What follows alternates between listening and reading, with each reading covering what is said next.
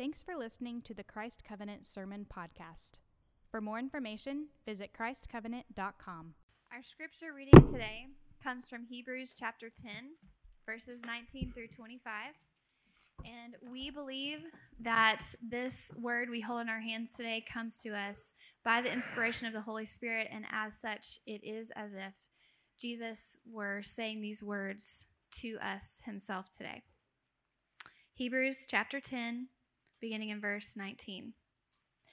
Therefore, brothers, since we have confidence to enter the holy places by the blood of Jesus, by the new and living way that he opened for us through the curtain, that is, through his flesh, and since we have a great high priest over the house of God, let us draw near with a heart, with a true heart, in full assurance of faith with our hearts sprinkled clean from an evil conscience and our bodies washed with pure water.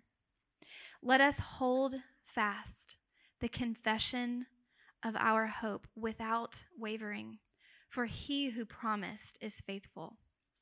And let us consider how to stir one another up to love and good works, not neglecting to meet together, as is the habit of some, but encouraging one another and all the more as you see the day drawing near. This is the word of the Lord. Thanks be to God. Well, I, th- I think at this time, uh, chaps, we can like switch the lights. We, we don't have a lot of control over the technology here, but there we go. Is that as bright as we can get them? They're coming? Okay, well, guys, this is going to be awesome. Um, uh, yeah, we're, we're, we're, still, we're still chipping away at uh, getting the technology. At least if you remember live here last week, this section was in this. I'm sure some of y'all avoided that section uh, this week. We got that fixed. But, uh, well, we've been in a series on friendship these past three weeks now, and um, it's been a great thing to think about. I, I, I hope that you ha- have thought about um, and maybe have been moved to consider the importance of friendship uh, the necessity of friendship. Um, I, I hope that having good friends, meaningful friendships, Christ centered friendships would be a priority um, to you. And, and that I hope that this would be a church where you would be known and loved and you would find true Christian communion here. I was talking to a couple um, uh, a couple weeks ago about our church, and I just said, "Well, what is you know what is something that you know maybe drew you to Christ's covenant?" And they said, uh, "Well, we really like how people stand around and talk to each other after the service." And I thought to myself, you know what? That's great. You know, it's not the preaching that they like here. You know, it's not even the music. It's it's that we talk to people. And and they said, they said as we were like looking at that, we said it seems like they like each other. And I said, you know what? That's what I that's what I want. I think that's kind of the way it's supposed to be. Isn't this what Jesus said? That that you'll know, the world will know that you are my disciples in the way that you love one another. And obviously, we want you to love one another beyond just a few moments uh, before and after the service on Sunday morning. We want you to, to be a community, to be a congregation, people that love one another, that are pursuing one another and there's a lot of benefits to friendship. There's a lot of benefits to this kind of friendship. And I think we see those, some of those in this passage. So, three things that I want to look at with you today is first, what do you get out of friendship? Second, what do others get out of friendship? And then lastly, what does the watching world get out of friendship? So, what do you get out of friendship? Well, first, a little note on the book of Hebrews. If you've read the book of Hebrews, um, one of the things that the author of Hebrews is doing is he's picking up a lot of Old Testament themes and he is saying, now we see in Christ this is being fulfilled. Uh, and so, a lot of the kind of themes that you see throughout the Old Testament literature, the author of Hebrews picks up on those and he says, now we see how Jesus makes these things possible, how Jesus has completed this work. And there's different sections, there's different themes, and I don't have time to give you kind of a survey of Hebrews, but this particular section, where we find chapter 10, uh, the, the author of Hebrews is talking about the presence of God. that in Christ, I mean, this is an amazing thing. And these, these, the people that were listening would have known about this. They, they would have known about the power of the presence of God, how you were healed, how you were made new. We talked about this a few weeks ago. How you were renewed and made right, how you were made holy was by being in the presence of God, by being near to the presence of God. And this is the promise of the Christian life that Christ has made you so holy, that Christ has made you so complete. You, Christian, I'm talking to you, that God's presence can be near you without killing you, and that God's presence can actually indwell you. And that God's presence can keep you, and that God's presence can shape the way you think, and the way you move, and the way you behave, that you can be one with God in Christ that you can know the presence of God. And this is what the author of Hebrews is talking about here. How do you stay in the presence of God? How do you pursue this holiness? How do you pursue this purity? And you know how? You know what he says here? Friendship. One another. You want to not fall away from the presence of God? You want to not fall away from the holiness of God? Be in community. Do not neglect, he says, to meet together I always said this words, uh, you know, this is an encouraging passage for me. Do not neglect to meet together, as is the as is the habit of some, you know. And what it encourages me with is that you know people not attending, uh, coming together for worship is not a new problem, right? This is the first. The author of Hebrews saying well, we got a problem, people not coming together, and and and. But I want you to see how much you need this, and then maybe a little bit what this is. The word meet together is the, the Greek word episunagoge, episunagoge, which you, you kind of see a lot in that, this idea of the same root as synagogue is in that. But here's what it, the essence of this, and I looked at a couple of commentators. It's people that gather who belong together. It's, it's not people who gather as an aggregation. It's not people who gather as just particular pieces that happen to be together for something, right? You gather with a lot of people throughout the week. You know, if you go to a concert or a football game, um, you gather because you're there, you're interested in the same thing, but you don't necessarily belong to those people. You might talk to the guy next to you at the football game or give him a high five if your team scores a touchdown.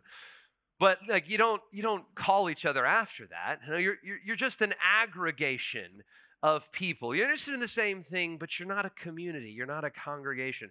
That's not what this word means. It says, don't neglect the gathering of people that belong together. This organic, this it's more like a family. It's, it's, the, the word here is more like Thanksgiving, right? You ever go to Thanksgiving and somebody couldn't make it that year that's always there? That's what this is saying. Don't be that guy. Don't be the guy that doesn't show up for Thanksgiving. You, you, don't neglect the meeting together. Don't neglect the family that you're a part of. Don't neglect the congregation that you are called to be a part of. It's an interesting word. It's not used often in the New Testament. Another place that it's used, though, is in Second Thessalonians, episunagoge, which talks about the great gathering. The great gathering when the Lord returns, when he gathers together his whole church, right? And everyone that belongs, right? Everyone that belongs to him in the great gathering will be there with the Lord when they are gathered together, when we are gathered together with the Lord in this sense of the work is done, the scattering is complete, well done. You've been gathered back in now. And every and I and he and Jesus when he gathers his church won't miss anyone. Everyone will be gathered with him on that day. You know, at Southern Seminary, uh, graduation is kind of sad because, you know, especially if you're like an on campus student, because, you know, you've been there, um, you've gotten to be friends with these people. Any, any graduation is sad. Um, but, uh, you know, you, you know that these people at the school are going to scatter all over the world. Uh, and some people are going to go be pastors. Some people are going to go work on church staff. Some people are going to be church planters.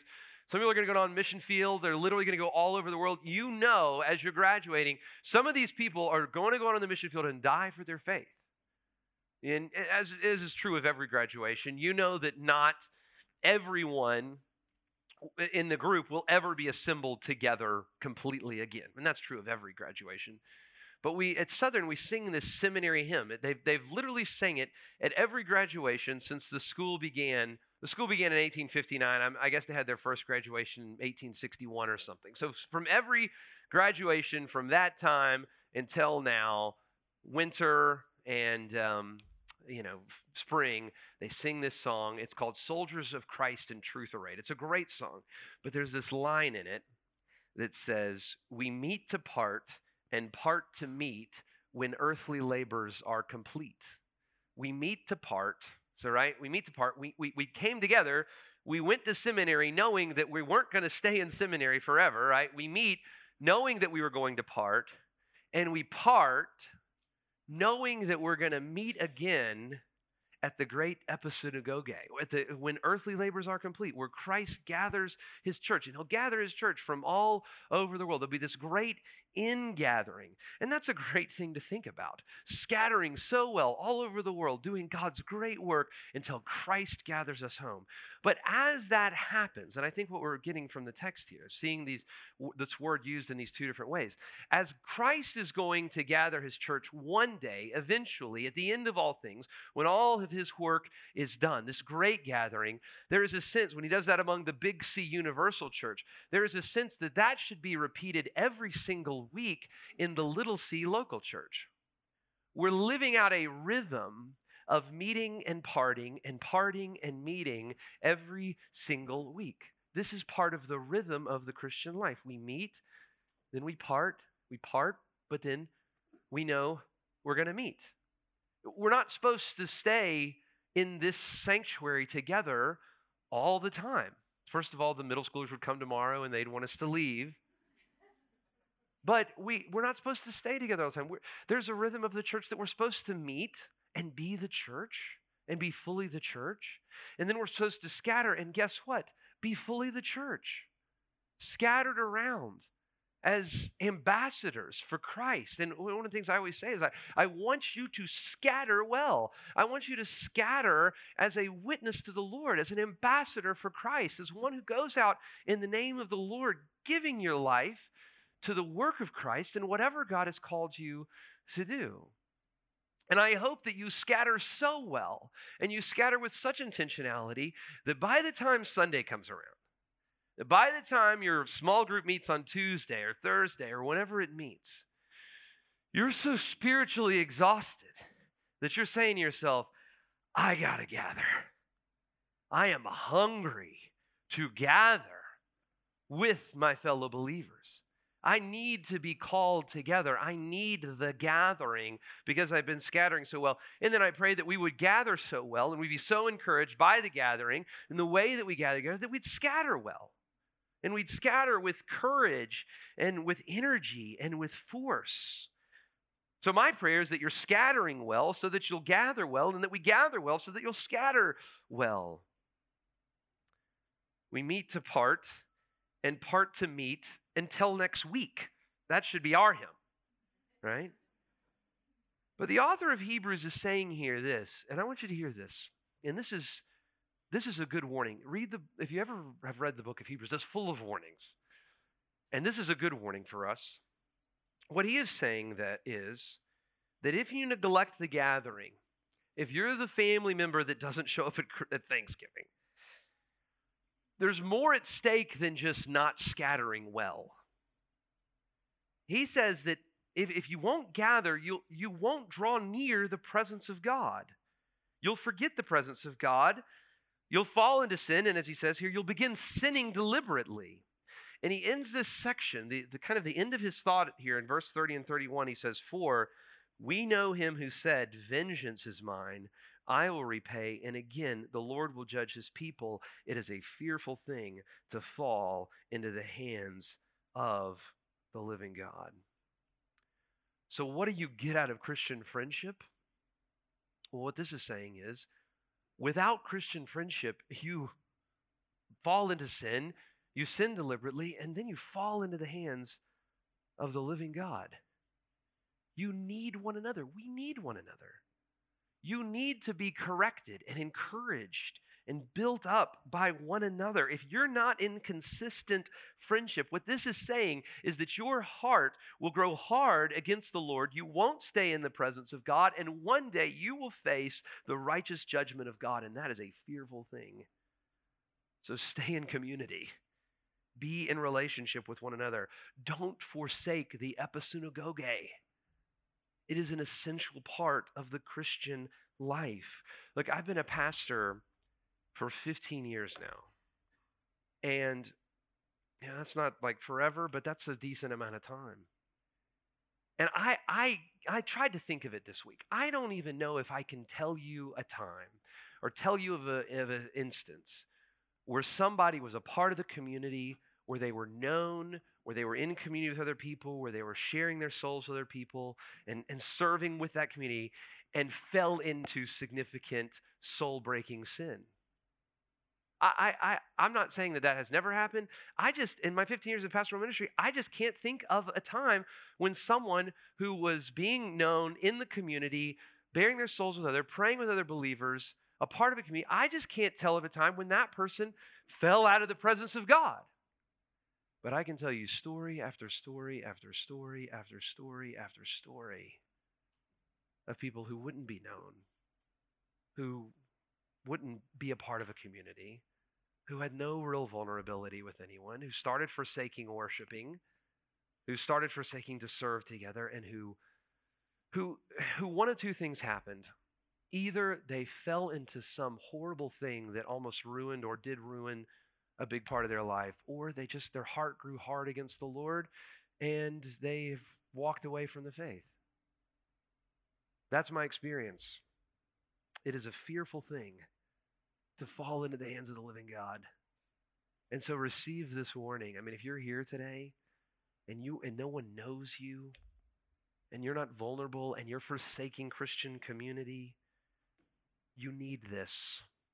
What benefit is friendship to you? It saves your soul. It, it keeps your soul near the presence of God. But secondly, how does friendship benefit others? Or, or maybe more specifically, what I want to talk about in this passage is how are, if friendship is so important, how are we supposed to be good friends? How are we supposed to be a beneficial friend? And this passage is so important. Hebrews 20, 10, 24, 25. This is the kind of passage that you really, if you want to be a good friend, if we want to be a church that, that loves one another and that has genuine community, we really should set this to memory. And there's three words in here that I want you to think about with me. The first is consider.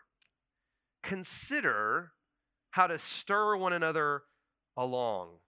Now, there's two kind of ideas implied in the word consider how to stir one another along. First, there is some sort of an urgency toward other people, right?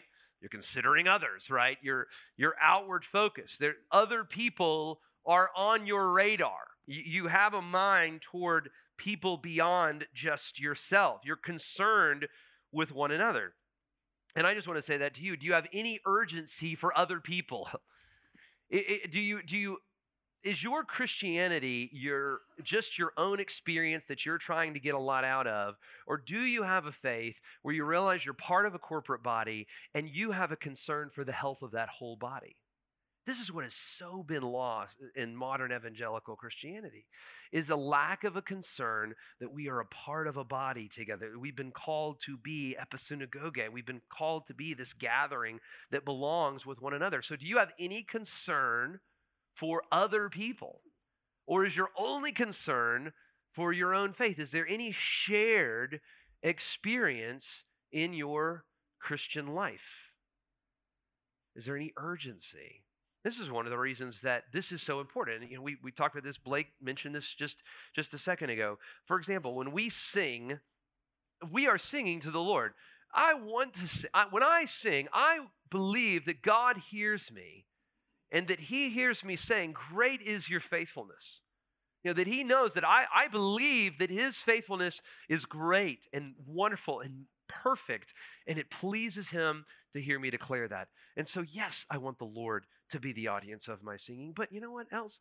I, I also want us to have, when we sing and when we come together, for us to have concern for one another. You know, husbands, I want you, when you come here, to sing in such a way so that when your wife hears you, th- she thinks to herself, my husband really loves Jesus. And women, you know, I want, when you sing for your friends to say, you know, she is, she actually believes this. And this goes beyond our singing, the way that we serve, the way that we're in community, the way we bear ourselves, the way we encourage one another? Do you have any concern for the faith of others beyond your own? Or are you concerned that the faith of someone else stay strong? So there's there's a there's an urgency implied in this, but there's also thought involved. This word consider implies thoughtfulness. And this is very important. This took me a long time to learn. I know how I like to be stirred along toward love and good deeds. You know, I grew up playing sports. Like if you want to if you need to get my attention, you can kind of bark me out a little bit and then, you know, give me a pat on the butt and I'll be good, you know? I know that. But you know, I, that doesn't work with everybody. That's that's not the way everybody is stirred along. Everybody's motivated in different kinds of ways. Uh, not everyone uh, is spurred on by the same kinds of things. So, you know, one of the things that's helped me to learn this is marriage, right? You know, the phrase get your game face on doesn't work with Paige that well. she hates it. Now, that doesn't mean that Paige is, is you know, that you can't motivate Paige, and that doesn't mean that she's less has less energy than I do or that she's less capable than me. No, no, no. She's just motivated differently than I am. I have to consider how to stir her along toward faith and good deeds. And the method that I use there may be different than how I am stirred along toward faith and good deeds. So there is an implied urgency in this, and there's also an implied thoughtfulness in this. And I just want to say that to you. If there's someone in your life you feel responsible for, you're praying for, have you considered what might stir them along toward faith and good deeds? I want to come back to this because it's implied in the next thing I want to look at. But the second word that I want you to think about is stir or stirring along. It, the, the word is paroxysmon, which it, it, it kind of actually more so means like to provoke or to spur uh, that's probably a better word. Some of your translations may even say spur. What, what do you do when you spur a horse? You, you actually kind of hurt the horse a little bit, right? You're, you're, you're provoking the horse, but it gets it moving, it gets it going. And I just want to say we need this in our Christian walk.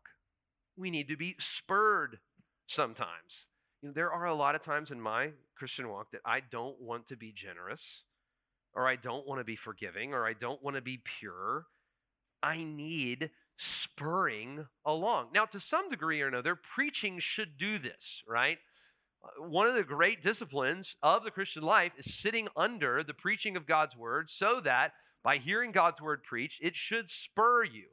You should feel conviction unless you're perfect, right? So if you're perfect, of course, you wouldn't feel conviction during a sermon. But for anyone that's not perfect, if you have not felt conviction in your corporate church gathering, you're probably not hearing the word of God.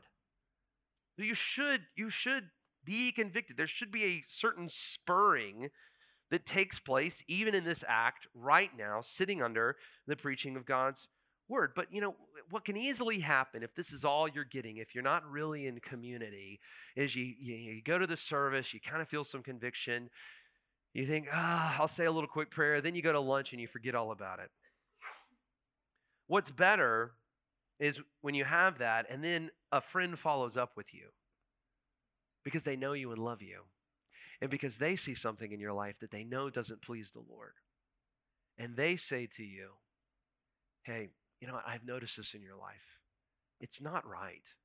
It doesn't please the Lord. You know this isn't good. And that's harder to ignore. That's harder to just say, well, I'll go to lunch and forget about it. That you have to deal with that.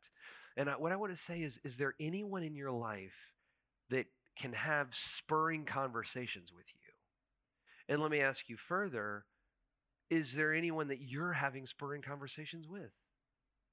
Is there anyone that you have the courage and the love for that you're willing to spur them along, to stir them along? And when we do this, we have to consider how to do this. So let me tie these two ideas together. There's a there's a famous biblical story about King David. King David is the most famous character in the Bible other than Jesus. His um, name is actually mentioned, the second most name mentioned in the Bible other than Jesus. Of course, he's, kind of the star of the Old Testament, great king of Israel, uh, beloved, a man after God's own heart. He did, he did so many things right and well and good and pleasing to the Lord in his life, but he has this kind of one episode. He has some he has several hard episodes, but this one episode in particular that's incredibly difficult. Soldiers were away at war. David stayed back and he sees this beautiful woman. Her husband was away at war. And so he, you know, is curious. And so he invites her into his palace. And, you know, what happens? One thing leads to another. And then next thing you know, her name is Bathsheba. She gets pregnant. Well, now David's like, oh man, I'm in a fix now. Uh, people are going to know what I've done. And so he has this plan. He, he brings her husband, who's this guy named Uriah, back home. And he says, Uriah, go and be with your wife. You know, cover it up. People think it's his. Well, Uriah is so honorable that he decides, you know what, all my fellow soldiers, they're out in the battlefield, they're sleeping outside. Uh, you know, the, the ark of the Lord is away from the city, uh, you know, away from Jerusalem. I'm not going to go sleep with, I can't sleep with my wife in good conscience. So he sleeps, uh, you know, he sleeps outside. He, he won't go home. And David, the second night, gets him back and He says, No, you need to go home. Uriah. Gets him drunk, you know, which, you know, you make a lot of people do things when they're drunk. And he says, hey, you're drunk, go, go home and be with your wife, right? It's, she's beautiful. But Uriah is so honorable, he doesn't go. So now David's like, well, I can't get this guy to do this. And so then he devises even a worse scheme. He, uh, and you know, it's even worse because Uriah is a Hittite. He's not even uh, he's not even born a Hebrew. He was converted. He's a converted Hebrew citizen, and yet still he's so loyal to David. He's so loyal to Israel. So David sends him back on the battlefield. He has him march in the front lines, and then they have this horrible scheme where they, they all the soldiers attack. Uriah attacks, but David had the general pull all the other soldiers back. Uriah was left out there for dead. I mean, just horrible, wicked scheme. But of course, now Uriah is dead. And so David brings Bathsheba into the palace and marries her. And of course, she has the baby. And maybe some people thought it was a little weird that she married the king so quickly. And maybe people thought, you know, the pregnancy didn't seem to last the full term. But David, you know, had ways to cover that up. But this displeased the Lord. But David had a friend, a prophet named Nathan. And Nathan went to him and he said, David, let me tell you a story. There was one man, and he had herds. He was wealthy. He had all of these herds, all of these sheep, all of these great herds. And there was another man who was very poor, and he just had one lamb. But the lamb was precious to him. He loved the lamb. In fact, his family was so poor they treated the lamb like a pet. In fact, Nathan tells David the lamb was like a daughter to the man and a, and a traveler came to the town where these two men lived. And it was, you know, customary if somebody came, you would prepare a nice dinner for him. So the traveler came, and the rich man wouldn't give up one of his herds, even though he had many lambs, he had many herds of many livestock. He wouldn't give up one. And what the rich man took the lamb from this man who only had one lamb, and he gave it to the traveler. And when David heard this, he was furious. And he said, This man deserves to die. The rich man should have to pay him back fourfold for what he has done. And Nathan looked at David and said, You are the man. You're the one that did. Look at what you did to Uriah. Who do you think you are? Now, David was the king. It was a big risk for Nathan to do this. You know, the king could have had him killed, but of course, he didn't have him killed. He was convicted. Nathan was a good friend. He spurred him on. He ended up doing the right thing. His, so- his heart uh, grew soft before the Lord. It saved his soul, it saved his kingdom. Is there anyone in your life that will do this? And are you willing to do this? To spur one another along. Nathan gave thought to think, how can I spur him? And this was effective. The last word that I want you to think about is encourage. Consider, stir, encourage. Encourage one another as you see the day drawing near. The author of Hebrews says earlier in Hebrews 3 encourage one another daily This is a regular rhythm of Christian friendship. Are you an encourager? Are you thinking, who can I encourage? How can I be an encouragement to other people? I love the word. It's parakaleo. It literally means come alongside and call out to someone. Come alongside them and call out to them. It's, it's almost as if you're running alongside them. Come on, come on, you can finish. You're almost done. The, the English kind of etymology is just is to give courage to someone, to encourage, to give them courage. Who are you encouraging? Is there anyone in your life that you're encouraging? You know something I would love that would change our church? I would love if all of our members would take our little directory and just pray, if you, even if you would just pray for one person a day. Know, this is encourage one another daily. If you would just encourage one other daily, just one other. Just think, okay, who can I encourage today? Who can I pray for today? Who can I pray that they would be courageous, that they would live their life for the Lord, that they would pursue Christ faithfully and wholly? Who can I give courage to today? Encourage one another daily. This would totally change. It would be so good for us. It's courage that we need. So we've talked about what is the benefit of friendship to you? It keeps you faithful. It keeps you in God's presence, it keeps you from judgment. We talked about how to be a beneficial friend in these three words consider, stir, and encourage. But finally, and very quickly, I want to talk about what is the benefit of friendship to the watching world? And I just want to say this. Think about this. What I'm trying to propose here is, and I'll explain it, your friendships with one another can change the world. If you have deep love and real friendship with one another, it will affect the watching world. It will affect people outside of those friendships. And there's two thoughts here. There's a lot of thoughts here, but two. First of all, is consistency. Friendship, when you are in a community of real people that know you and love you, there is a consistency about your life. You need this spurring, you need this encouraging. But if you have it, it makes you wise, it makes you humble, it makes you more consistent. It protects your godliness. Your godliness becomes more consistent, and this can change the world.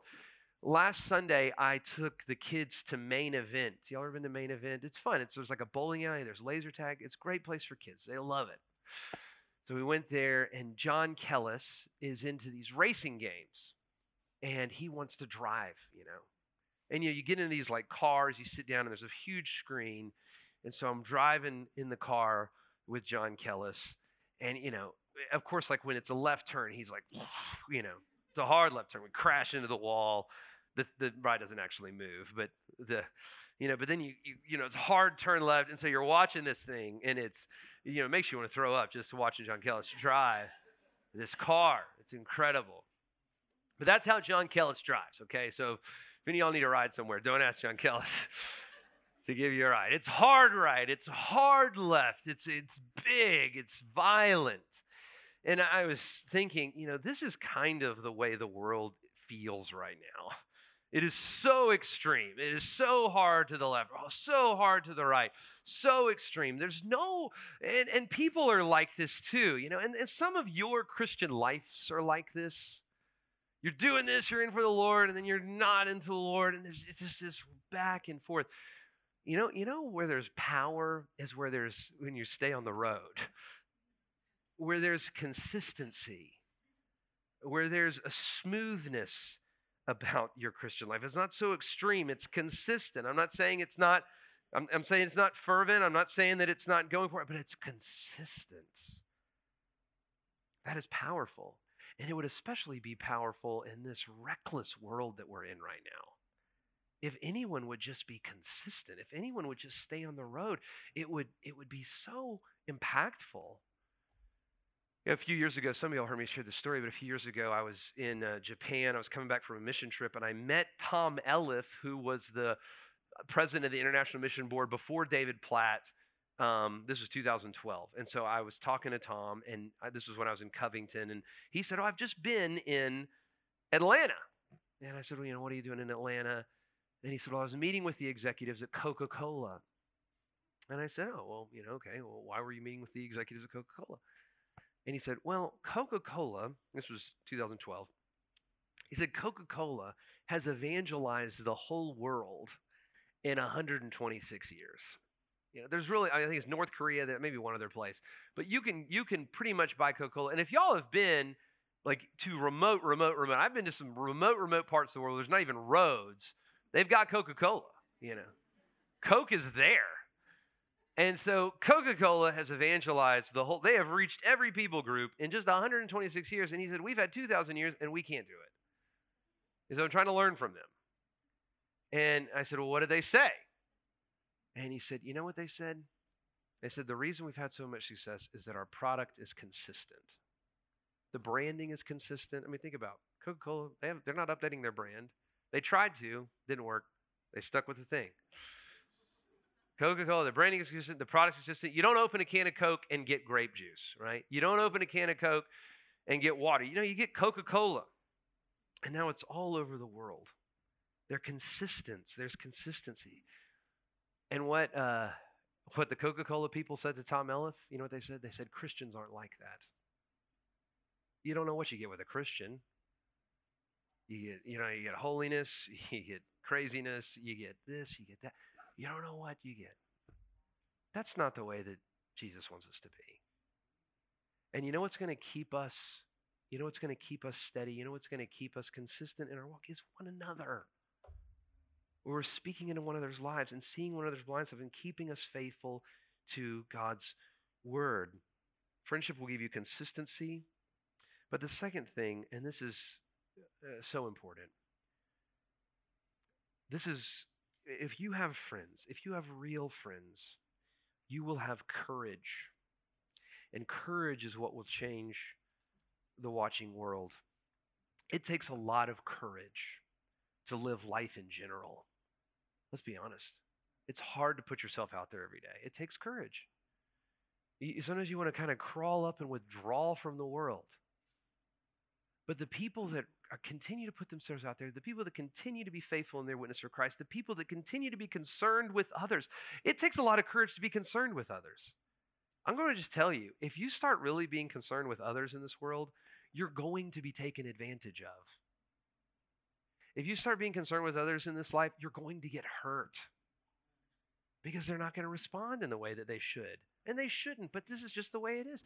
It takes courage. You got to have more courage than the average person to be to be any sort of an agent for good.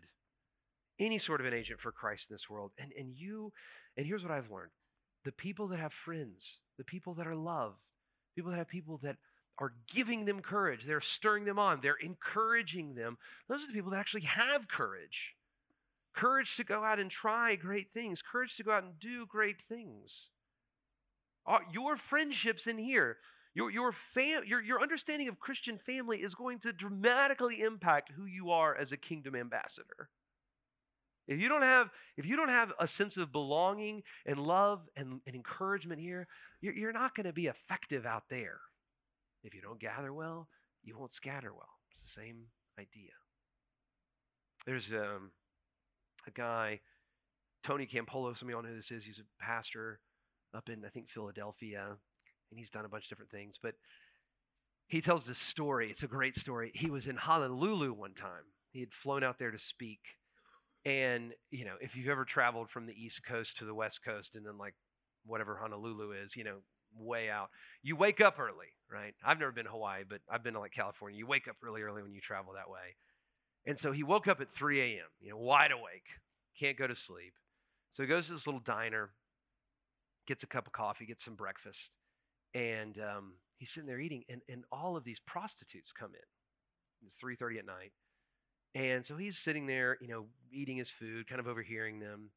And there's this old, you know, crusty old man working there named Harry and uh, and he overhears one of the prostitutes say, "Tomorrow's my birthday."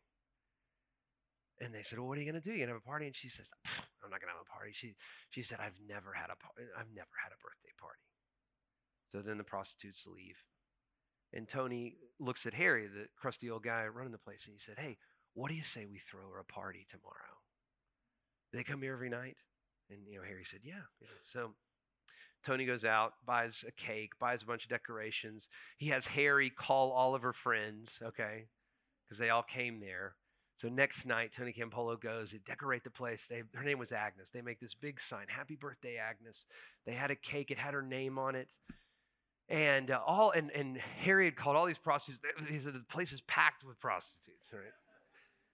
And so he gets there the next night. 3:30 comes around. Sure enough, Agnes comes. And everybody says, Happy birthday, Agnes. And Tony Campolo says, She wept. She broke down into tears. She couldn't control herself. In fact, Harry, the crusty old Harry, brings her the cake and he says, You know, blow out your candles. She couldn't do it. She couldn't, she, had the, she didn't have the composure to blow out her own candles. And so Harry blew out the candles for her. And then Harry handed her a knife and he said, Hey, cut the cake. Let's eat the cake. And Agnes said, Could I just keep the cake? Could I just keep, I, I don't want to cut it. Can I just keep the cake?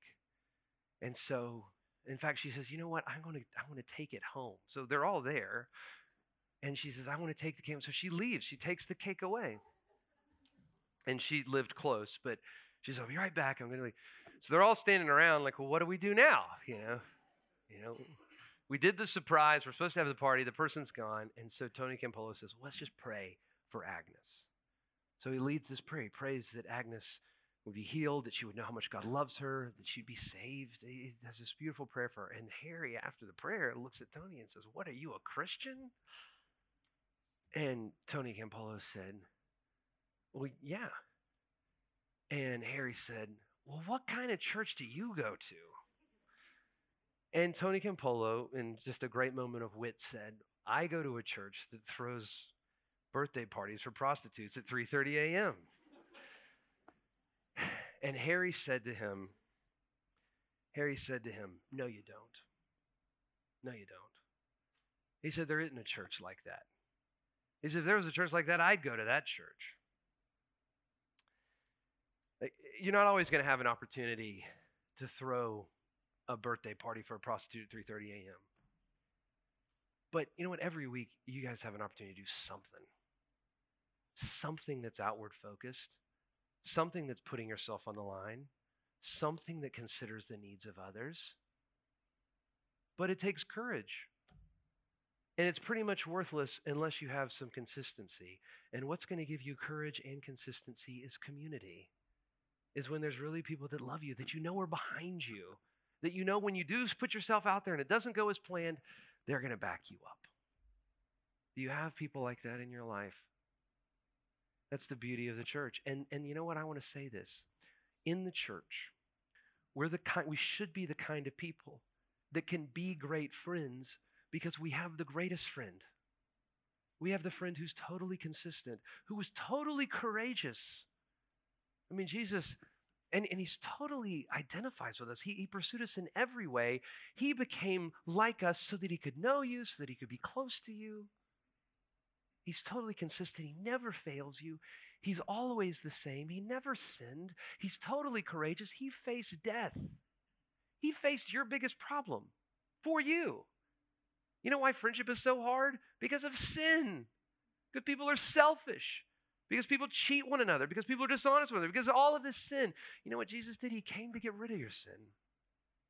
He came, he came so that you could be forgiven of your sin and so that you can have the power to begin to deal with your sin. So you could be a really good friend. And if you know this friend, you can be a good friend.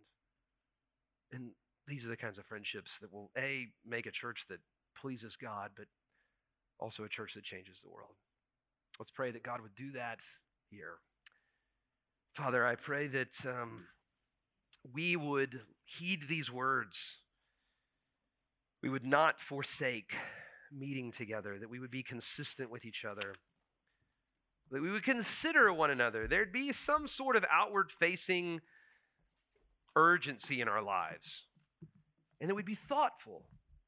That we wouldn't be the kind of people that are only thinking of ourselves or even trying to serve others in the way that we think that they should be served, but we really consider them. And Father, I pray that in this, as we are these kinds of friends, um, you'd give us great consistency in our lives. We wouldn't be, we wouldn't be reckless in our Christian living, but we would be consistent. And Father, I pray that we would be courageous. Uh, the kind of church that that throws birthday parties for prostitutes, but does so many other things, Lord. It's truly an outward facing community that, that, that considers others around us. Because, Lord, we have a friend that considered us. And I pray this in that friend's name, the name of Jesus. Amen. Thanks for listening to the Christ Covenant Sermon Podcast. If you have any prayer needs, questions, or comments about the sermon, we would love to hear from you. So please text us at 678 951 9041 or feel free to email Jason at jason at christcovenant.com.